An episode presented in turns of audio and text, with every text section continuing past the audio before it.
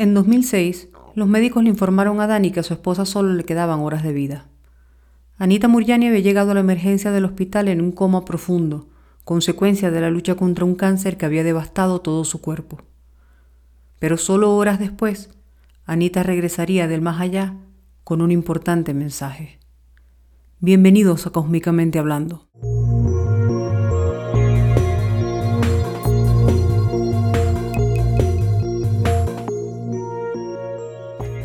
Anita nació en la India en una familia hindú.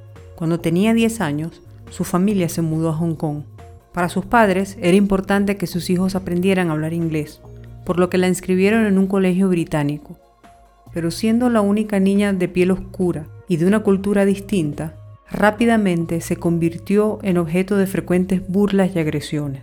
Para la cultura india, las mujeres son vistas como ciudadanos de segunda categoría.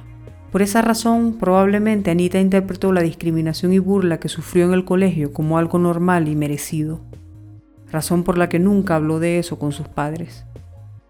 En una entrevista para el canal de streaming Gaia.com, Anita confiesa recordar una ocasión en la que escuchó a un amigo de la familia preguntarle a su madre si no le decepcionaba el haber tenido una niña y no un varón, algo que no solo la marcó profundamente, sino que sentó las bases para un sentimiento de desvalorización y miedo que la acompañarían hasta el día de su experiencia cercana a la muerte.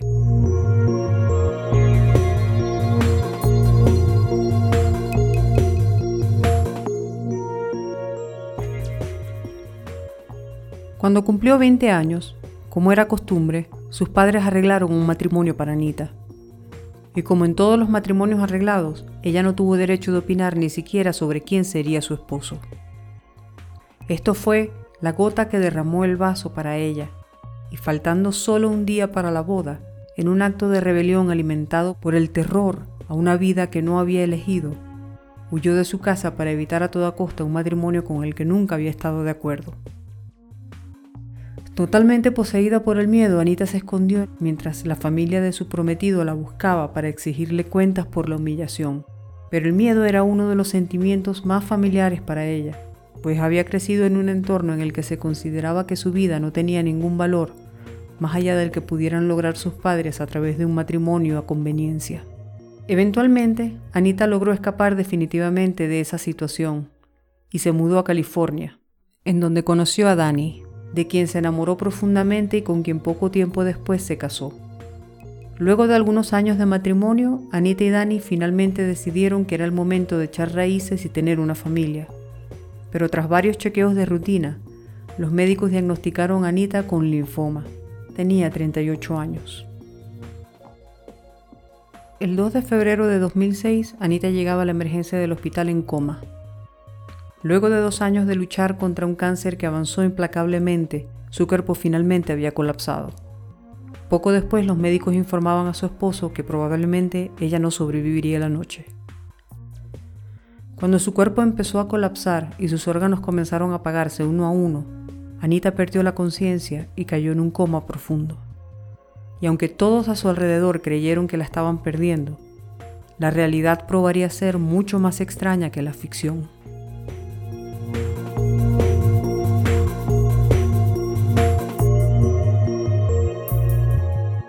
Tan pronto perdió la conciencia, Anita salió de su cuerpo. Y durante parte de la emergencia, mientras entendía lo que estaba sucediendo, acompañó a su familia escuchando todo lo que los médicos le decían y familiarizándose con el médico desconocido que estaba de turno en la sala de emergencias. Luego, su conciencia se expandió. Una profunda sensación de conexión con todo el universo la invadió y la hizo sentir una paz y un amor que nunca antes había sentido. Anita asegura que el cuerpo físico es lo que nos da la ilusión de separación entre nosotros y todo lo demás, pero que sin él uno es capaz de sentirse conectado, libre y parte del gran todo. Finalmente, Anita se daba cuenta de que somos seres poderosos, creadores e inmortales.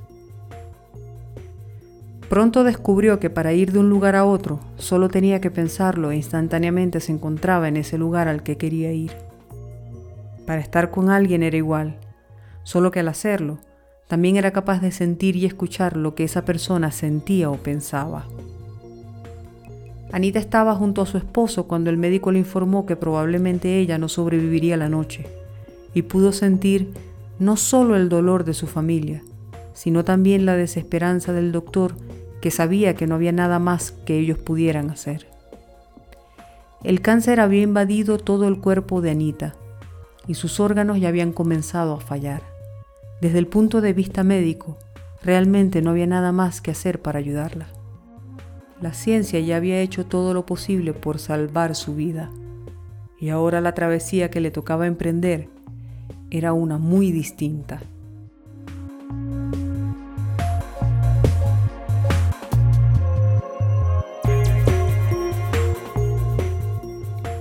Ahora, sin su cuerpo físico, pero sintiéndose más viva que nunca, Anita se daba cuenta de cuánto alivio sentía al no estar confinada a su cuerpo enfermo y adolorido. No sintió la necesidad de volver, pero en ese lugar, más allá de la vida que conocemos, tuvo un encuentro extraordinario. Anita se reunió con su padre, quien había fallecido hacía pocos años, y al encontrarlo y comunicarse con él, entendió que no solamente ella había sido víctima de su cultura discriminatoria y restrictiva, sino que él también había sufrido por las mismas razones. Y aunque muchos desde el punto de vista terrenal esperarían una disculpa por haberla sometido a una vida llena de maltrato y restricciones, Anita supo en ese momento que no la necesitaba. El amor incondicional y el entendimiento de su propia trascendencia lo había sanado todo. Al referirse a su experiencia en el más allá, Anita ha dicho en diversas ocasiones que una de las cosas más importantes que debemos entender es que el cielo no es un lugar, sino un estado del ser.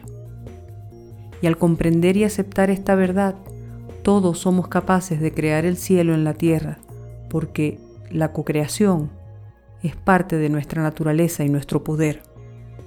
Fue precisamente la comprensión de estas verdades lo que le hizo entender que ahora, cuando sabía y entendía quién era realmente, podía regresar trayendo el cielo consigo para sanar su cuerpo rápidamente y devolverle la salud. Nadie se apareció para ofrecerle la oportunidad de elegir entre irse o volver a su cuerpo moribundo.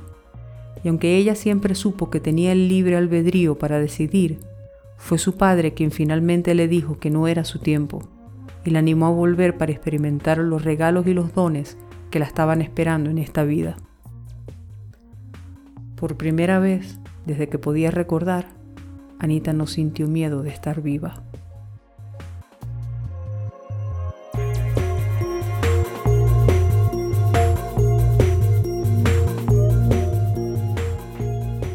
Un día y medio después de haber llegado en coma al hospital, Anita despertaba. Los médicos estaban estupefactos y nadie podía encontrar una explicación lógica para su repentina recuperación. Un día después pudieron retirarle el oxígeno y dos días después Anita ya volvió a comer por su propia cuenta. Cuando el médico que la había atendido durante su llegada a la emergencia fue a verla para un chequeo rutinario, Anita de inmediato lo reconoció. Buenas tardes, doctor Shannon. Él no pudo evitar preguntarle cómo sabía su nombre. ¿Y es que no fue usted quien nos recibió en la emergencia del hospital cuando llegamos? Sí, fui yo. Pero tú no puedes haberme visto porque estabas en coma. ¿Cómo lo sabes? Porque lo recuerdo, dijo Anita, dejándolo totalmente asombrado para luego preguntarle risueña a su esposo. ¿Y es que no fue él quien te dijo que yo no sobreviviría la noche? A lo que su esposo respondió sorprendidísimo. Pero es que eso ni siquiera me lo dijo en la habitación, Annie. Estábamos en la sala de espera. ¿Cómo puedes saber eso?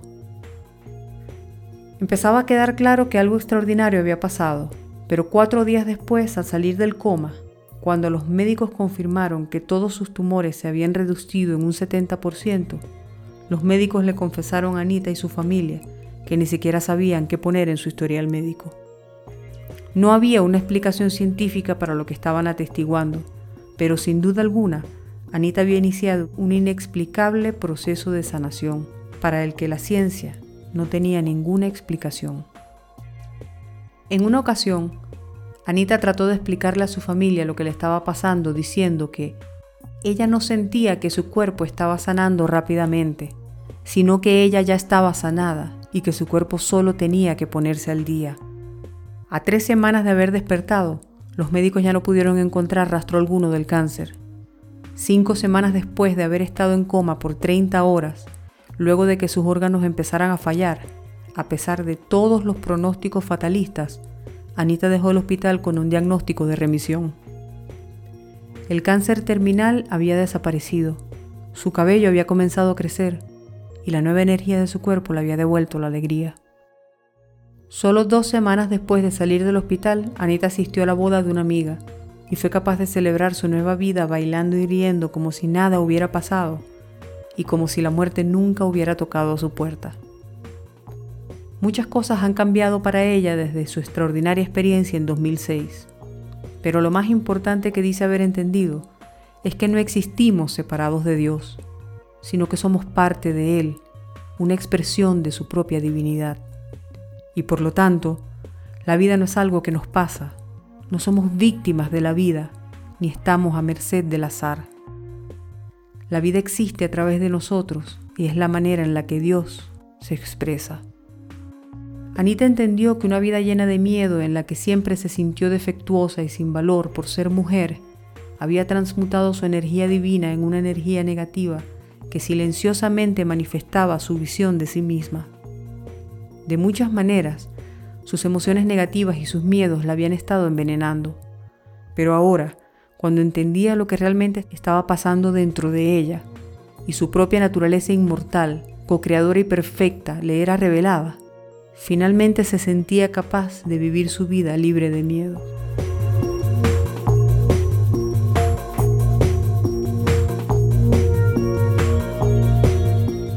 Si quieres conocer la historia completa de Anita Muriani, puedes leer su libro Dying to Be Me, en donde habla de su experiencia y revela los mensajes que trajo desde el más allá. Para ayudarme a seguir creando contenido gratuito puedes suscribirte a mi Patreon y colaborar mensualmente con menos de lo que cuesta un café. También puedes visitar la tienda del podcast y comprar algunos de nuestros artículos o compartir y recomendar nuestro canal. Gracias por escuchar este episodio de regalo de Cósmicamente Hablando.